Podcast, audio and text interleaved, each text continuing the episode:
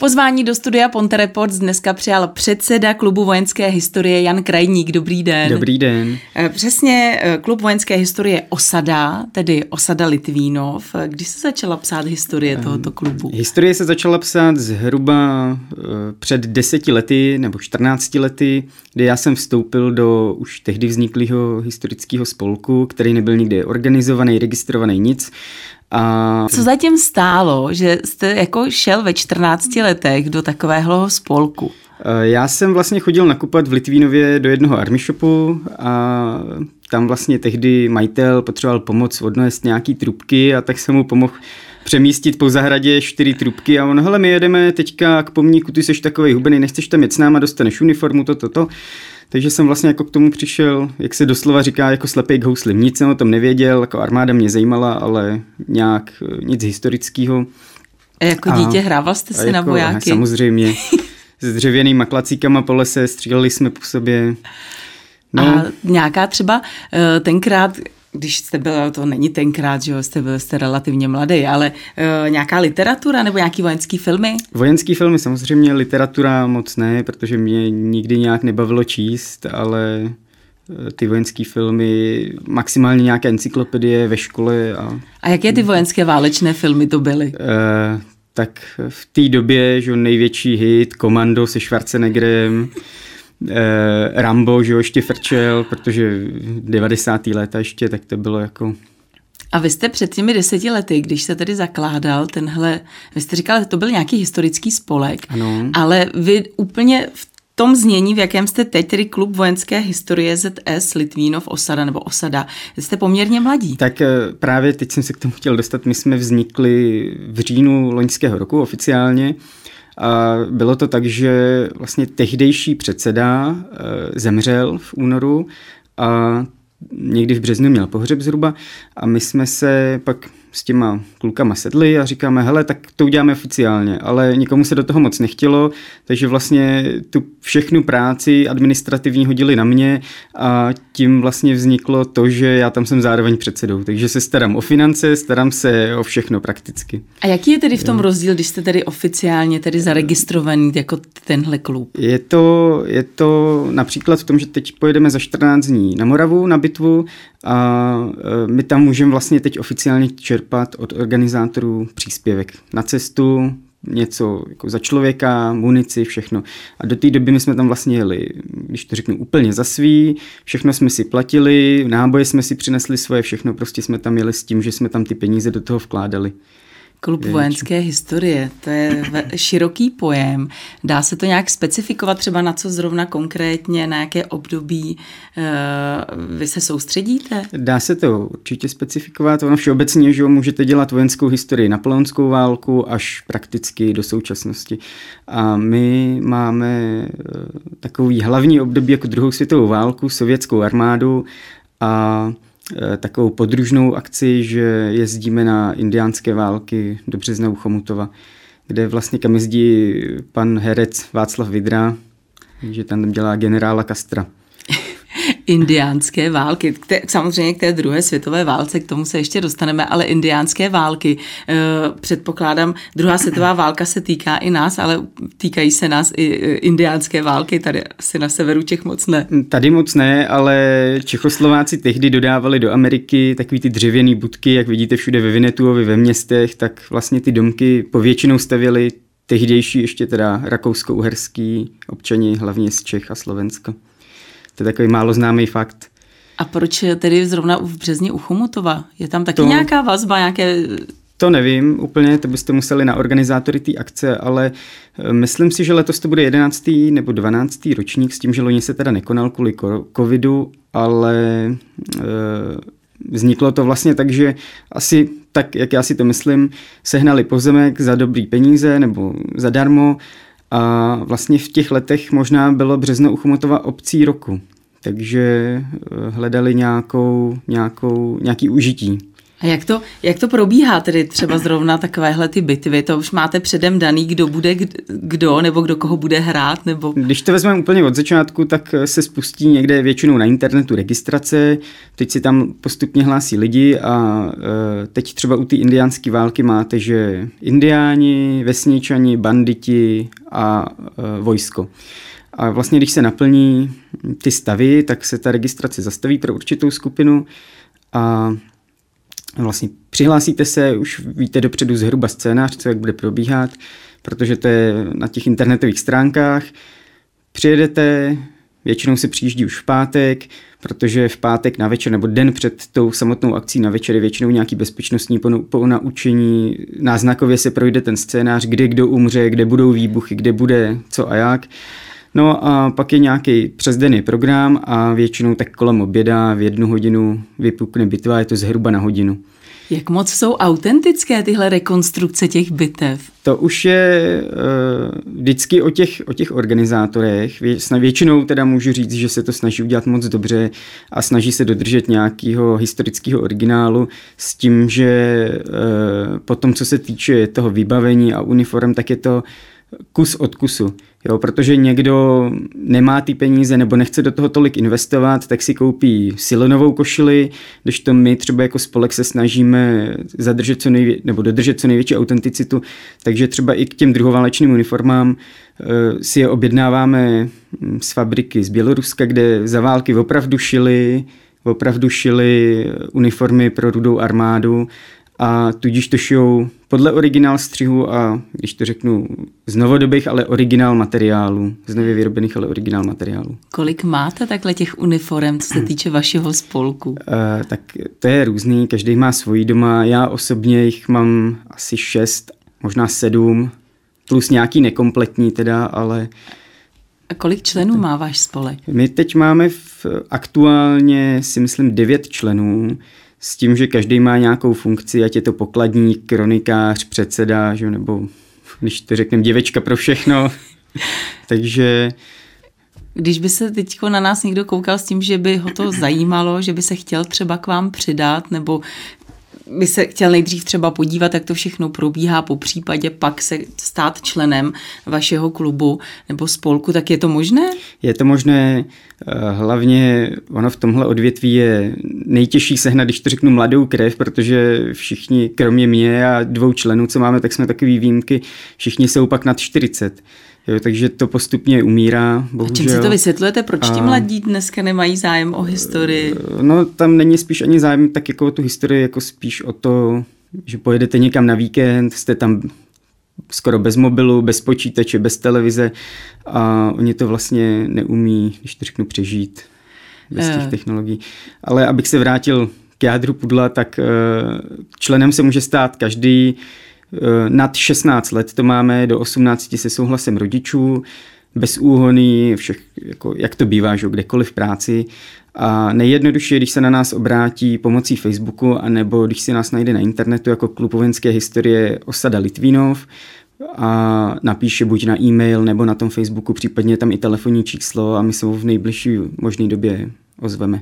Musí mít třeba nějakou alespoň šajnu o tom, jak to probíhalo třeba za druhé světové války, nebo zkrátka něco o té historii musí vědět, nebo může být úplně nepolíben a vy ho zasvětíte? Můžete být úplně nepolíben, ale většinou se hlásí lidi, kteří o tom něco vědí a my už pak třeba i zajistíme nebo pomůžeme zajistit tu uniformu, zbraň, protože většinou teda eh, v dnešní době zbroják můžete mít od 21, ale ty slepí do toho nejsou úplně vhodný a e, tudíž jako máme expanzní zbraně většinou na to, který dneska tím, že se změnil zbraňový zákon, už je komplikovaný sehnat. Takže máte, vy všichni máte zbrojní průkaz, všichni e, členové Nemáme. klubu? Jako členové klubu máme zbrojní průkazy jenom dva, jinak e, všichni ostatní mají expanzní zbraně, které jsou nebo byly volně prodejné od 18 let. Nepodléhá to registraci, žádnému nahlašování na policii, žádná vlastně administrativa s tím není. Tak a pojďme tedy k tomu, že ty, eh, jak jsme se bavili, ty indiánské války jsou jenom takové jako doplňkové, ale tedy tím vaším hlavním, to vaše hlavní gro, to jsou, to je druhá světová válka. Eh, soustředíte se na druhou světovou válku obecně, nebo třeba na tu, která probíhala, nebo jak probíhala tady u nás na severu? Eh, my se na to soustředíme obecně samozřejmě, ale taková největší, největší to soustředění máme potom když to řeknu, od Dukly k nám, jako k osvobození. Takže od Dukly, Ostrava, osvobození Brna, potom z druhé strany eh, od Drážďan vlastně jela druhá sovětská armáda, takže Drážďany, Ústí nad Labem, Litvínov most až do Prahy. Zjistil jste třeba úplně něco nového, co jste vůbec netušil, tak díky eh, tomu, co vy děláte, tak jste zjistil, že se něco stalo úplně jinak, než jste si do té doby myslel? To se úplně říct nedá, ono většinou tam nic na tom nezměníte. Když víte, že ta armáda šla z Ostravy do Prahy, tak prostě šla z Ostravy do Prahy přes Brno, protože to leží prostě na té cestě. Ale zjistil jsem spoustu, spoustu faktů, o kterých jsem třeba nevěděl, jako kteří generálové tady velili eh, tomu osvobození, jako Litvínovská, jo, nebo třeba, že tady byly prostě jednotky, které se tak různě klikatily, klikatily eh, republikou, protože vlastně my i přesto, že nejsme tady úplně známí, tak i ta, když to řeknu, odborná komunita nebo odborná veřejnost nás zná nebo se známe, takže třeba lidi přijdou, hleďte, já mám doma fotky a přinesou fotky a podarují nám fotky, jo, nebo mám na prodej něco, tak se domluvíme na nějaký ceně a jako i odkoupíme do, do sbírky. No údajně prý zrovna osvobození tady u nás na severu e, přímo nebylo úplně tak jednoduché. Tady vlastně šlo, tady prošlo několik sovětských armád, ono v noci ze 7. na 8. května prošly, prošla první tanková, nebo ona to byla třetí a čtvrtá gardová tanková armáda, ale nebudu se držet teďka těch oficiálních názvů, takže první sovětská armáda, která pronásledovala e, obrněnou divizi Německa, a kteří se snažili teda uprchnout do, do mm, amerického zajetí, když to řeknu, nebo do americké zóny, takže je pronásledovali a až 8. května přišla, přišli jako pěšáci ze směru Klíny, Horní Řetín, Dolní Řetín, Litvínov, takhle. A zároveň s tím přišla další tanková armáda ze směru Teplice, Hrob, a vlastně třeba do Litvínova přišli, kdy už Litvínov byl osvobozený, protože tehdy Národní výbor si přišel jako ráno převzít od Němců prostě radnici, rozdali zbraně lidem a e, když vlastně přijeli ty Sověti, tak pěší jednotky šly rovnou do mostu a ty motorizované jednotky jenom projeli, na chvíli se zastavili a pokračovali potom směrem k chemičce a na most. Jakou roli v tom sehrálo to, že tady opravdu většina těch obyvatel byli jakoby takzvaní čeští Němci? To úplně nevím, ale samozřejmě eh, z historických dokumentů máme třeba i originály vyhlášek, že odevzdáme, nebo Němci odevzdají zbraně do úřadovny číslo v Nové radnici v Litvínově. Jo, takže eh, tady pořád bylo i nějaký to, že brali Němce jako jako okupanty, protože na Mostecku byla spousta koncentračních táborů, kde byli političtí vězni, vojenští zajatci, Pojďme k tomu, co tady, protože vy už jste zmiňoval, že třeba vám lidé volají, že mají něco třeba na půdě našli, něco právě co se týče eh, nebo vztahuje eh, k té druhé světové válce. Eh, tak my tady máme tady spoustu těch propriet, tak pojďte nám k ním něco říct. Pojďme nejprve probrat třeba ty čepice. Takže, Takže tady tohle, ta. tohle to je uh, kozácká čepice nebo uh, důstojnická, což je paradoxní, že u kozáků měli důstojníci stříbrný odznak a mužstvo mělo zlatý odznak. Jo, což většinou to bylo u armád naopak, že důstojníci jsou ty zlatý, protože je to něco, něco lepšího než stříbro. Originál. Eh, je to kopie, odznak je originál, ale je to, nebo takhle je to kopie, všechno je originál, že někdo to musel ušít a to, je to poválečný, není to válečný, je to poválečný originál, tohle to je čepice... Černomorský flot. Černomorské flotily, což byla vlastně uh, flotila, která přišla o skoro všechny lodě při obraně Sevastopolu a Oděsy a i ty námořníci museli potom vzít zbraň do ruky a bojovat jako obyčejní pěšáci A e, vlastně oni měli obrovské ztráty při těch bojích, protože chodili v těch černých uniformách, které jsou strašně vidět. Že ono, když to bylo pak třeba v zimě, tak černá, že na sněhu. A oni se v uvozovkách byli do prsou, že naše uniforma je naše hrdost, tak si nechali potom jenom ty čepice. A já třeba teďka nedávno jsem koukal na ruský dokument a tam mluvil 90-letý admirál, teď to je dva, tři týdny zpátky natočený, 90-letý admirál a ten vzpomínal, jak jim prostě rozstříleli loď, pár se jich zachránilo, tady máte pušky a běžte bojovat. Pak se museli stáhnout ze Sevastopolu a když uh, už jako byli jako pěšáci, tak si nechali jenom ty čepice, říkali, sebrali nám uniformy, tak aspoň ta naše hrdost zůstala v čepicích bez helem, bez ničeho a ten se účastnil i osvobození Mostecka, protože tam vzpomíná, jak tehdy šel z Berlína do Drážďan přes e, Drážďany do Prahy, takže ten teoreticky tady mohl bojovat. Vzpomenete si, jak se jmenoval ten to dokument? Si nevzpo- to si nevzpomenu, ale je to někde na YouTube, když Tohle to je další. taková trošku kontroverzní, je to čepice NKVD, což jakoby náš spolkový eh, hlavní druh zbraně v uvozovkách. Eh, NKVD byly jakoby proti, opak SS, když to řeknu, takový tajná služba, rozvědka, všechno dohromady. A ty potom po válce dělali čistky, zatýkali a to, ale Eh, to vidí většina lidí, když se řekne jako NKVD, ale pod NKVD zároveň patřili pohraničníci, hasiči, bojoví oddíly, takže to. Ještě teda, když, aby jsem to uvedl, kdo by to neznal, tak když si vzpomenete na film Nepřítel před branami, tak to jsou právě ti, co stříleli dozad vlastním. Tak samozřejmě spoustu, hlavně no. chlapců, zajímají zbraně. Samozřejmě.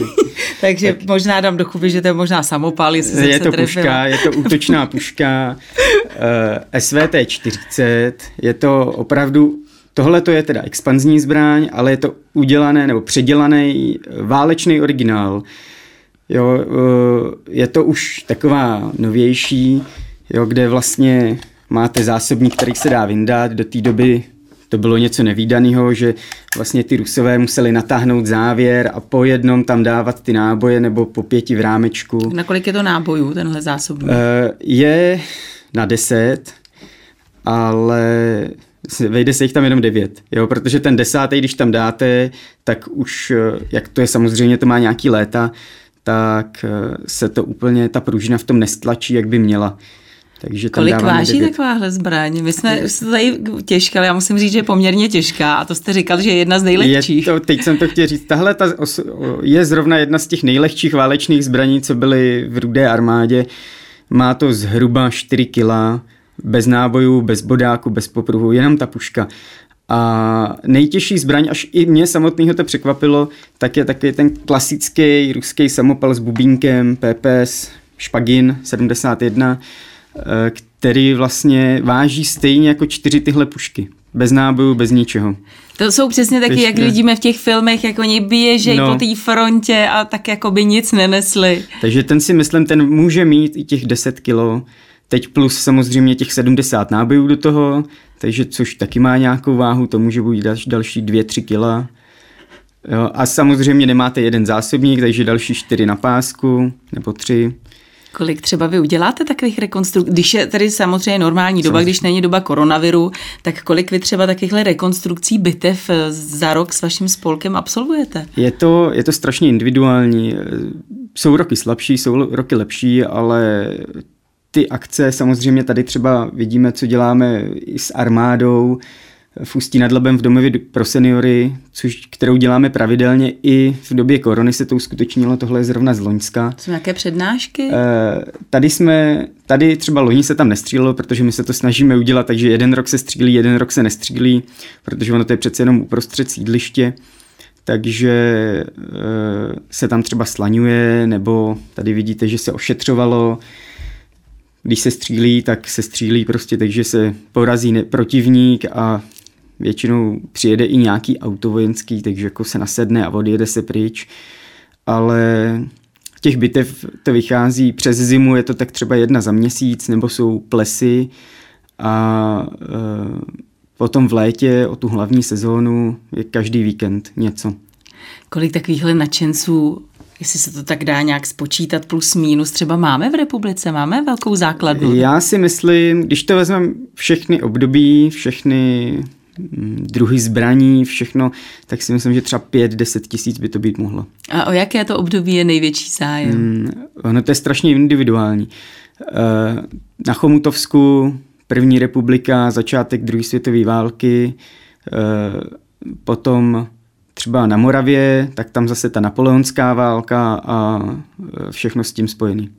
E, pojďme hlavně se tedy dostat e, také k tomu, že vy jste vydali, je to opravdu pár dnů, ano. publikaci Pomníky na Litvínovsku, druhá světová válka. Pojďte k té publikaci, pojďte nám k ní něco říct.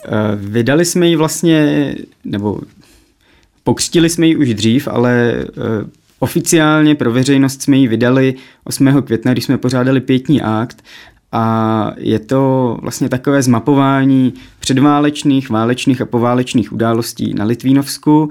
Vyloženě na Litvínovsku končí to zálužím a e, třeba co se týče mostu, tam je jenom nějaká drobná zmínka, ale nic konkrétního.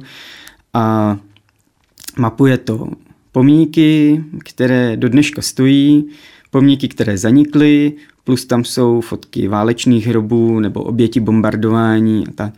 Uh, hodně nám k tomu pomohli kamarádi z muzea, kteří vlastně oficiálně dodali fotky uh, těch zaniklých pomníků hlavně. Uh, vznikalo to zhruba půl roku s tím, že ono tam není opravdu moc textu, v tom je to spíš taková jako fotokniha a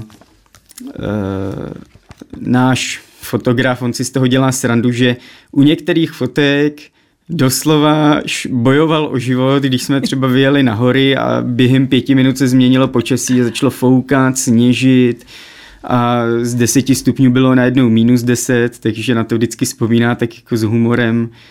Pečujete třeba i o různé ty pomníky? Peču, Staráte se o ně? Pečujeme. Předtím vlastně, když to řeknu před tím pětním aktem, jsme k tomu pomníku v Hamru, který byl věnovaný uh, umučeným a padlým ve druhé světové válce, tak jsme tam jeli, očistili jsme ho celý od mechu, tu příchodovou nebo cestu, chodník k tomu pomníku jsme očistili taky od mechu. A zároveň, když jsme byli v pracovním, tak jsme jeli třeba na Hřbitov, tam jsme očistili pomník eh, rudoarmějci a pak jsme jeli ještě jeden omést a tak jako zamést kolem, vyzbírat odpadky a Podařilo se vám třeba někdy objevit i nějaký nový pomník? Tím myslím jako nový, jako starý, ale že třeba byl opravdu někdy nějak úplně zapomenutý? Eh, zrovna ten jeden, co jsme byli čistit na Hřbitově v Litvínově, tak o tom já třeba osobně jsem, nebo nikdo z nás o něm nevěděl a navedl nás na něj právě tady známý z muzea, který taky chodí mapovat ty hroby a vždycky kouká, kolik jich zaniklo, a co se týče třeba, dá, když už jsou opravdu v takém tom dezolátním stavu, tak už je to o tom, že se teda zničí už definitivně, nebo se dají třeba nějakým způsobem opravit? Dá se to všechno opravit, ale je to komplikovaný. Jo. Jako všechno u nás, strašně papírování, všeho s tím spojeného. Musíte, se obr- musíte zjistit, komu ten pomník patří, jestli ještě žijou nějaký lidi, kteří ho mají na starosti, když ne, nebo to patří městu, nebo se o ně stará město, tak s městem to vykomunikovat. Určitě to nemůžete dělat sami, protože na všechno musíte mít nějaký v vozovkách výuční list, když to řeknu, takže se musíte domluvit s městem, že můžete provést tu úpravu, opravu, pak se musíte domluvit s nějakým kameníkem, který tam přijede, podívá se na to, Kolik zjistit, co těch se dá pomníků zachránit. tady máme, nebo vy teda máte na tom Litvínovsku? Tak já si kolik... myslím, že jich tam je zhruba 25, ale ono, já jsem si udělal nějaký, nějakou základní osnovu a teď, jak to píšete, tak zjistíte, a na tenhle jsem zapomněl, a už jich je 26. A na tenhle jsem zapomněl, a je jich 27. Je Takže... nějaký zajímavý, který bychom třeba, na který bychom se mohli jít podívat? Můžete se jít podívat úplně na všechny. To je mi jasný, jo, ale, ale nějaký opravdu takový, na který byste chtěl upozornit. Pro mě asi nejzajímavější je pětní areál v Litvínově na Hřbitově, který vlastně schromaždil na pamětních deskách eh, pomníky nebo jména ze všech pomníků v okolí a jsou tam oběti bombardování, válečné, jako, když to řeknu, boj, zbojujících jednotek po jména a je to vlastně i z těch zaniklých hřbitovů, třeba ze Záluží, z Dolního Litvínova, z Dolního Jiřetína. Máme tady toho hrozně moc. Těch, a když jsme se bavili, tak vy třeba máte i spoustu reálí, opravdu jste nemohl přinést všechno právě z období té druhé světové války, ale něco, čeho si opravdu nesmírně vážíte, co má pro vás opravdu velkou cenu? A největší cenu pro mě mají eh, fotky, které jsem dostal od pamětníků. Že je to ten jako... film, který jste mi tady je dal? To, to je taky jeden, jeden z mnoha, jedna z mnoha nejcennějších věcí. Je to originální film prvního československého armádního sboru když osvobozovali Kiev. Takže tam jsou opravdu válečné fotky i přímo z bojů, pak samozřejmě spousta ze štábu nebo z přehlídek, ale je to originální prošlý válkou. Takže eh, to vám taky někdo zavolal, že to má, nebo to jak se to, to vám dostalo? Tohle jsme seděli s kamarádem eh, nad fotkama, který on jako získal. Teď jsme řešili, kde by to mohlo zhruba být a to. A on, hele, já tady pro tebe ještě vlastně něco mám. Přišel, dostal jsem nějaký fotky, nějaký medaile a tady máš ještě film, který já jsem dostal a on tím, že se jako nevěnuje ruské armádě, ale věnuje se až jako československé socialistické armádě, takže se toho všeho zbavuje, tak mi to všechno podaroval. Eh, ještě nám pojďte prozradit, kde všude, nebo asi ne kde všude jste s klubem byli, ale nějaké místo, které, eh, které bylo takové úplně netradiční, nebo které bylo pro vás něčím zajímavé? Eh, netradiční asi byl výlet v Litvě, ale historky z toho tady nemůžu ventilovat veřejně, protože to by mi pak kluci dali. Ale nejzajímavější místa uh, jsou určitě, si myslím, Gdaňsk v Polsku, kde vlastně se bránili určitě jste viděla čtyři stanku a pes, takže boj o Westerplatte, tak to je vlastně v Gdaňsku. Takže tam se bránili Poláci proti Hitlerovi až doslova do poslední kulky. Až když jim došla munice, tak se vzdali. A co vás čeká letos? Uh, letos je, doufejme, že bude normální sezona, teď ještě, že odskočím, tohle je z toho Gdaňsku zrovna fotka, kde tam mají spoustu muzeí, takže i takhle válečnou loď tam mají jako muzeum. A tohle? tohle je zrovna z Edinburgu, kde mají na letišti letadlo, kde tam vlastně za druhé světové války byla výcviková základna a na, na zámku v Edinburgu je k tomu obrovské muzeum. Takže tam určitě bych taky doporučil, aby se všichni, kdo bude moc a chtít a nebojí se lítat, aby se tam zajeli podívat nebo zaletěli podívat, protože to je jedno z taky z těch nejzajímavějších míst. A ty tedy ještě rychle k tomu, co vás čeká, ale to si bude vše v pořádku. Když bude vše v pořádku, tak eh, doufejme, že bude dost akcí, tak prozatím jsme si udělali ten pětní akt, v rámci všech opatření jsme tam mohli mít 100 lidí maximálně, a teď zhruba za tři týdny pojedeme na Moravu, kde se dělá dětský den z kluby vojenské historie v Plumlově na zámku, kde vlastně máte několik stanovišť a každé stanoviště reprezentuje jinou armádu, takže tam se sejdou šermíři, když to řeknu, šermíři i puškaři. A nějaká rekonstrukce bitvy, kterou bychom mohli vidět v nejbližší době? V nejbližší době bude, myslím si, že první víkend prázdnin ty indiánské války v březně u Chomutova. Zatím vše nasvědčuje tomu, že by to mělo proběhnout. Uvidíme. Loni se to rozhodlo měsíc předtím, že se teda zrušila. Tak budeme Ale držet palce, ať to všechno doufujeme. klapne. Já vám moc krát děkuji za to, co děláte. Díky za to, že jste si udělal čas a přeji hodně štěstí. Já taky děkuji. Mým dnešním hostem ve studiu Ponte Reports byl Jan Krajník.